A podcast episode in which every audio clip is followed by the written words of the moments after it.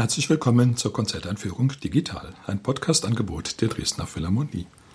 Mein Name ist Albert Breyer, ich bin Komponist und möchte Sie in die konzertante Aufführung der Oper Das Rheingold von Richard Wagner einführen. Sie findet statt am 30. September um 19.30 Uhr im Kulturpalast Dresden. Die Dresdner Philharmonie spielt unter der Leitung ihres Chefdirigenten Marek Janowski.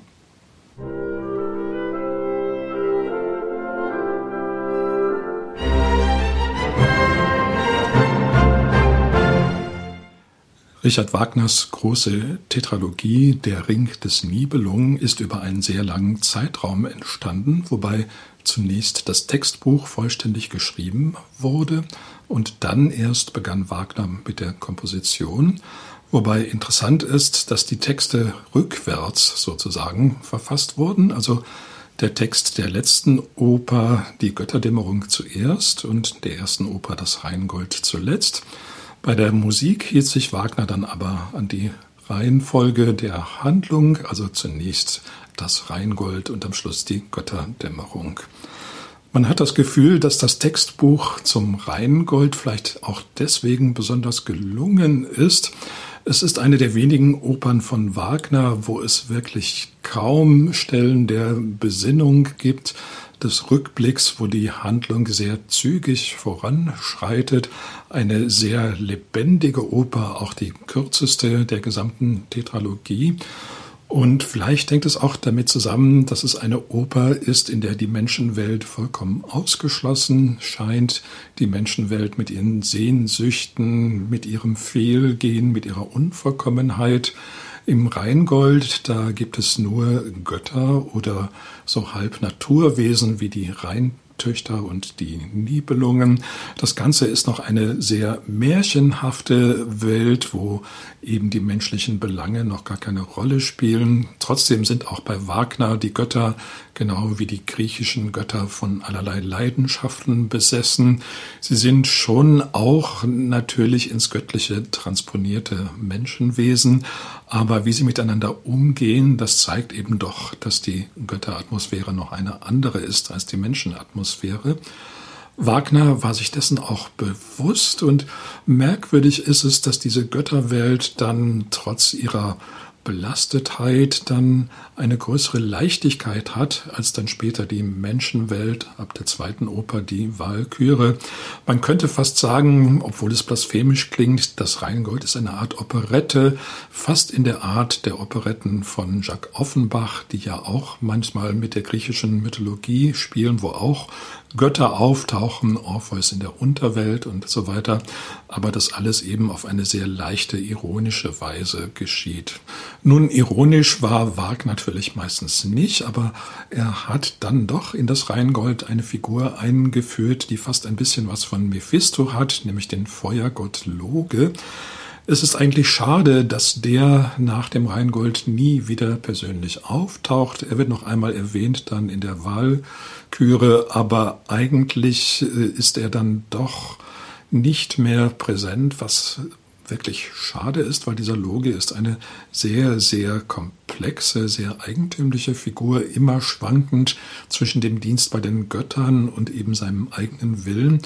Er ist ja auch nur ein Halbgott und das macht sich deutlich bemerkbar einerseits in einer Art Minderwertigkeitskomplex gegenüber den echten Göttern, andererseits in einer Art Überlegenheitsgefühl, was er durchaus auch hat. Er ist dann eben doch noch mit ganz anderen Wassern gewaschen als die Götter. Musikalisch entstand das Rheingold aus einem Ureinfall. In dem berühmten Vorspiel kann man den hören, und zwar wirklich aus einem einzigen Ton, dem tiefen S, gespielt von den Kontrabässen. Dieses tiefe S, das gerät dann allmählich in Bewegung, die Fagotte treten hinzu, dann vor allen Dingen die Hörner. Es breitet sich ein S-Dur-Dreiklang aus über einen ganz großen Klangraum und ganz allmählich Rhythmisch wird es auch immer bewegter und das Ganze schildert dann eben auch in genialer Weise das Strömen des Rheins, der zunächst aus der Ferne als ganz unbewegt erscheint, aber dann allmählich anfängt zu fließen und immer kleinere Wellen werden sichtbar. Gleichzeitig schraubt sich die Musik immer mehr in die Höhe, als ob man sozusagen auftaucht und dann auch sieht, wie die Wasseroberfläche dann ganz lebhaft gekräuselt ist. Das ist eigentlich eine reine instrumentale Idee. In vieler Hinsicht sind Wagners Opern ja auch Instrumentalopern. Sehr, sehr viele Einfälle sind gar nicht von der Singstimme her konzipiert, sondern es klingt manchmal so, als ob die Singstimmen dann nachträglich in eine Orchestertextur eingefügt worden sind, die das Primäre waren. Das rechtfertigt auf jeden Fall eine konzertante Aufführung dieser Opern, weil auf diese Weise die Konzentration auf das, was da im Orchester geschieht, natürlich noch viel größer ist. Und es geschieht da wirklich sehr viel. Wagner war ja einer der größten Innovatoren im Orchesterbereich. Er hat wirklich einen ganz neuen Orchesterklang erfunden. Natürlich sind auch die Vorbilder unverkennbar. Einerseits Karl Maria von Weber, dann Hector Berlioz, Giacomo Meyerbeer. Die haben alle eine große Rolle gespielt bei der Entwicklung dieses Klangs. Letztendlich ist es aber doch Wagners visionäre Vorstellungskraft, die diesen Klang geschaffen hat. Er war ja sogar sehr interessiert an Problemen des Instrumentenbaus. Die sogenannten Wagner-Tuben wurden auf seine Initiative hin gebaut. Es fehlte ihm eben im Bereich der Blechbläser eine warme Stimme, die auch im tiefen Bereich durchdringend war. Das konnten die Hörner alleine nicht leisten und die Posaunen waren eben doch vom Klang her etwas zu kalt. Also wurden die Wagner-Tuben erfunden, die dann auch gleich im Quartett auftauchen. Nicht nur die normalen Wagner-Tuben, sondern auch dann gleich Basstuben und sogar Kontrabasstuben. Diese Klangwelt der Tuben, die wurde speziell erfunden, um die Götterburg Walhall darzustellen. Das sollte ja etwas sehr Monumentales sein, aber auch etwas, zumindest im Rheingold, noch sehr positiv besetztes, also eben die neue Heimat der Götter. Eigentlich geht ja mit der Idee von Walhall das ganze Unglück los. Die Vorgeschichte ist, dass Alberich, also der Nibelunge, der eben auch äh, der, der ganzen Tetralogie der Ring des Nibelungen den Namen gegeben hat, das Rheingold raubt von den Rheintöchtern. Solange dieses Rheingold schlummert auf dem Grund des Rheins, ist sozusagen alles in Ordnung. Es wird von den Rheintöchtern bewacht, die aber nur damit spielen und den Wert des Goldes eigentlich nur einschätzen danach, dass sie ihn eben bewachen sollen und dass es ein wunderbares, schönes Spielzeug ist. Aber Alberich, der hat ganz anderes vor und der weiß, dass das Rheingold eben auch große Macht hat und speziell, wenn man aus ihm den Ring schmiedet, den berühmten Ring des Nibelungen, ein Ring, der eben große Macht verleiht demjenigen, der ihn besitzt. Und es gibt aber eine Vorbedingung dazu, nämlich wer diesen Ring schmieden will, der muss der Liebe entsagen, was auch Alberich schwer fällt. Aber die Rheintöchter, die ärgern ihn dermaßen dadurch, dass sie sich seinen Werbungen immer wieder entziehen, dass er zum Schluss schwört, eben genau das zu tun, nämlich der Liebe zu entsagen, dann das Gold raubt und es gelingt ihm wirklich daraus, den Ring zu schmieden. Und als der Ring nun einmal in der Welt ist, da ist das Unheil nicht mehr zu stoppen. Es ist sehr interessant zu beobachten, wie oft der Ring in der Tetralogie seinen Besitzer wechselt. Er ist dann zunächst dann also bei Alberich, dann nehmen ihm die Götter Wotan und Loge den Ring ab, dann wandert der Ring zu den Riesen und dann äh, wird ein Riese vom anderen erschlagen, nämlich Fasold von Fafner. Fafner verwandelt sich dann in einen Drachen in der Drachenhöhle und besitzt den Ring. Vom Drachen, das ist allerdings erst in den späteren Opern, dann kommt er zu Siegfried, der den Drachen erschlägt. Von Siegfried zu Brünnhilde, von Brünnhilde zu Hagen und von Hagen dann zum Schluss wieder zu den Rheintöchtern. Es ist also doch so, wenn man will, ein großer Zyklus, der sich da abspielt, der auch kreisförmig sich wieder rundet. Zu Anfang besitzen halt die Rheintöchter das Gold und der Ring, also das geschmiedete Rheingold, kehrt dann auch wieder zu ihnen zurück. Diese Reihentöchter, die sind natürlich dann sehr aufgeregt und sehr traurig, dass ihnen der Ring geraubt worden ist. Und sie haben immerhin die Genugtuung, noch mitzubekommen, dass der Ring nur Unheil bringt, wirklich. Im Rheingold, da bekommt man dann die ersten Stationen davon mit. Also Alberich hat zunächst den Ring, dann verlangen allerdings die Riesen von Wotan eine Bezahlung dafür, dass sie die neue Götterburg Valhall gebaut haben. Das soll nämlich die Liebesgöttin und die Göttin der Jugend sein, Freya. Die wollen die Götter natürlich eigentlich gar nicht hergeben, vor allen Dingen deswegen, weil Freya in ihrem Garten Äpfel besitzt, die Äpfel der Jugend, von denen die Götter regelmäßig essen müssen, damit sie jung bleiben. Die Riesen wollen natürlich auch gerne Freier haben. Sie führen da eine traurige, frauenlose Existenz. Das soll sich ändern. Sie lassen sich dann aber doch überreden, statt Freiers eben das Rheingold zu nehmen. Das nun ist aber doch im Besitz von Alberich. Also müssen sich Wotan und Loge aufmachen und Alberich mit List das Rheingold rauben. Das führt dazu, dass Wotan natürlich das Gold auch gerne behalten möchte, speziell den Ring, weil wer einmal den Ring hat, der will ihn nicht wieder loslassen. Das geht aber natürlich nun nicht, weil ja die Riesen schließlich doch bezahlt werden müssen und sie damit drohen, Freier eben doch mitzunehmen, wenn sie das Gold nicht bekommen. Also wandert das Gold zu den Riesen. Daraufhin erschlägt Fafner aus Neid den Fasold, der nämlich den Ring natürlich für sich behalten möchte und dann verwandelt sich dann Fafner zu einem Drachen. Nun sind natürlich in gewisser Weise die Götter das Problem los. Also sie haben ihre Götterburg und die Riesen sind bezahlt. Allerdings äh, ist da so eine bestimmte Ahnung, dass die Geschichte noch nicht zu Ende ist.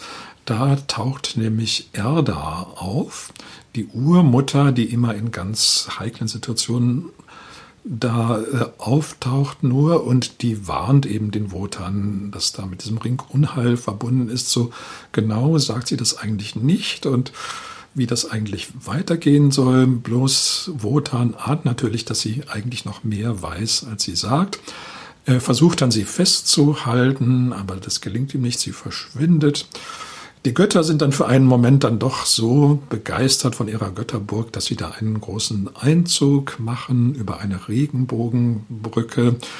Allerdings unten im Reim, die Rheintöchter, die wissen genau, da stimmt irgendwas nicht. Die drohen dann den Göttern falsch und feig ist, was dort oben sich freut. Und man weiß trotz des strahlenden Endes des Rheingolds, dass die Geschichte nicht gut ausgehen wird.